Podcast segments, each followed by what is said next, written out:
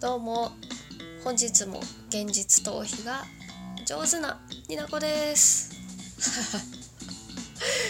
もう本当にさっきもラジオ撮ったばっかなんですけどね、こうお皿洗いの時に雑談会撮るとお皿洗いが楽しくなるから好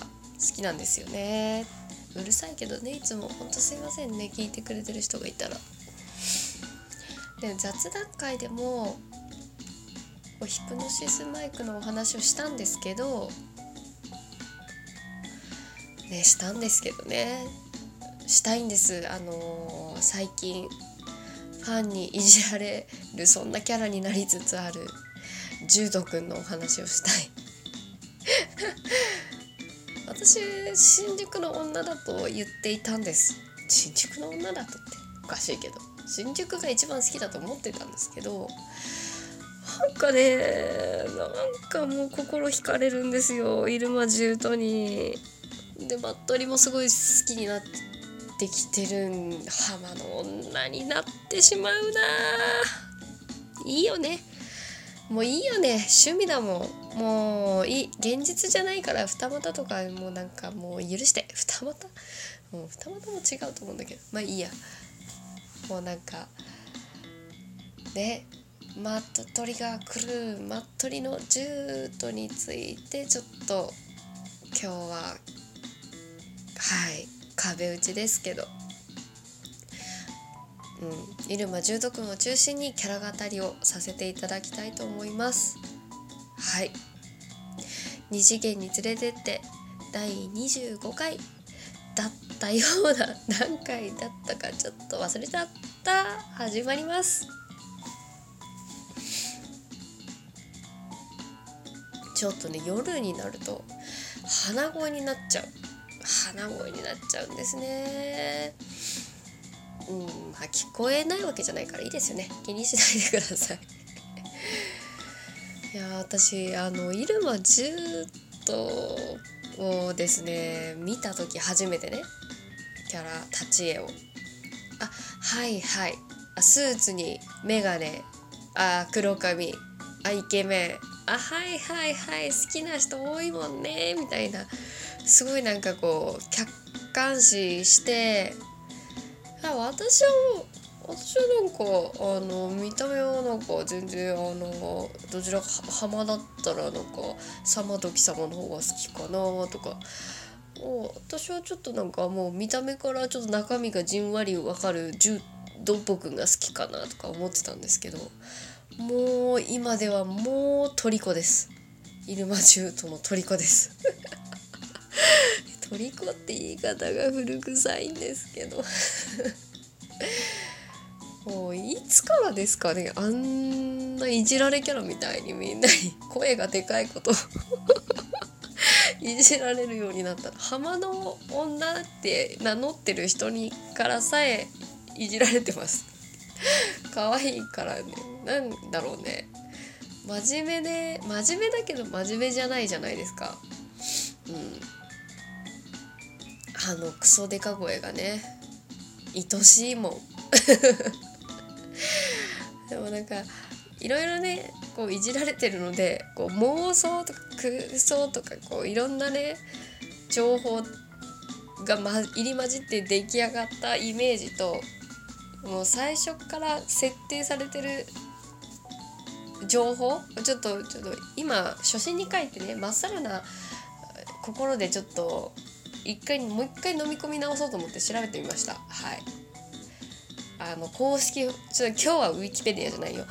公式ホームページを開いて、入間柔道のページを開いております。なんかそれぞれのテーマというか、なんか言葉がありますよね。こうリスク、入間柔道の場合はリスクを取る勇気がなければ何も達成することができない。リスクを取る勇気がなければ何も達成することがない人生になる。英語はちょっと読みません、読めないんで絶対読み間違えるから言わない。なんかもうこの一言で表してるって感じですよね。いや、この一言で表せるようなものを乗っけてるだけとは思うんですけど、はい、現役の警官で巡査部長でしたよね、確かね。犯罪何だったかな、忘れちゃったな。組織犯罪対策部だったかな。うん。横浜の組織犯罪対策部の巡査部長、現役の警察官。で、この組織犯罪対策部っていうところ、主に暴力団で銃器や違法薬物の使用、密売などによる犯罪の対策をする組織だそうで、なんか お薬に関してすごいなんかこう止めたいみたいな意志が強いんですよね、確か重篤が。なんかあるんでしょうね。私の知識が足りないのか、まだ伏線として回収されてないかちょっとわかんないんですけど、そんな感じですよね。29歳ね、私よりちょっと年下。はいはいはいはい。これ巡査部長って実際なんか他の二次元物とかドラマのキャラクターでどんな人がいるのかなっていうのでまとめてくれてるサイトがあったんで、ちょっと見てみたんですけど、なんかどうやらこち亀のりょうさんの上司の大原部長と同じ巡査部長って同じらしいですね。なんかでもなんかあんまイメージマジかってことだけど、大原部長あとなんかこうイメージがはいはいわかるってなったのが、相棒の初期の相棒右京さんの相棒の巡査部長だったのが亀山薫だったじゃないですか。彼と一緒での巡査部長、同じレベルの人っていうかさ、階級の人。なんか亀山薫さんと一緒って言ったら、なんとなくこうドラマの感じでそういう感じで動いてるんだみたいなのはちょっとイメージつくかなと思いましたけど、めっちゃかっこよくないっすかいや知ってはいたけど警察官でさ、じゃあ悪いこともしてる、その何ですか、組織犯罪対策部で多分様滝様と出会ってっていう話でしょ。で、取引とかもしちゃったりするわけでしょ。その座右の銘みたいなのにのっとって、なんだよ、でも面倒見がいいじゃないですか、結果的に。だからそういうとこ好きあとなんか MC ネームが45ラビットっていう言い方もめっちゃ好きなんですけど、CV 駒田さんの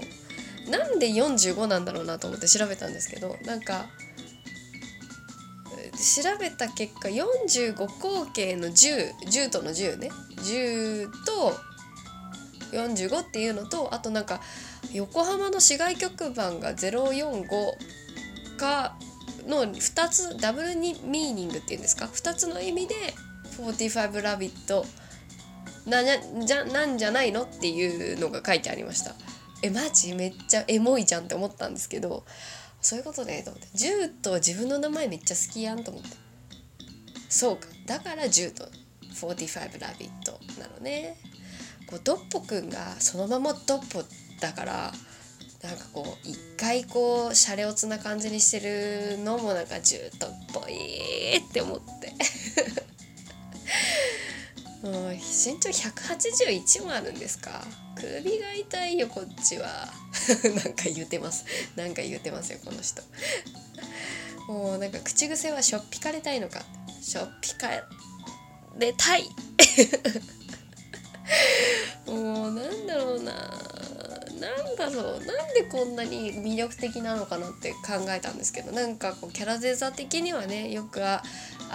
りえそうなキャラクターなんじゃないかなって私は客観的に見て思ったんですけど、ぱね、駒田さんの声がその魅力的な要因の一つかなと思ってですね、みんながいじってるクソデカ声めっちゃ声が通るっていう感じで、声めっちゃが通りますよね。なんかそれがいじりポイントにはなってるんですけど、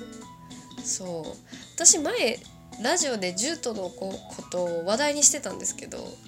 声がなんか駒田さんの声がエコーかかってるみたいに聞こえるって言ってたんですけど、つまり最初からクソでかいなって思ってたってこと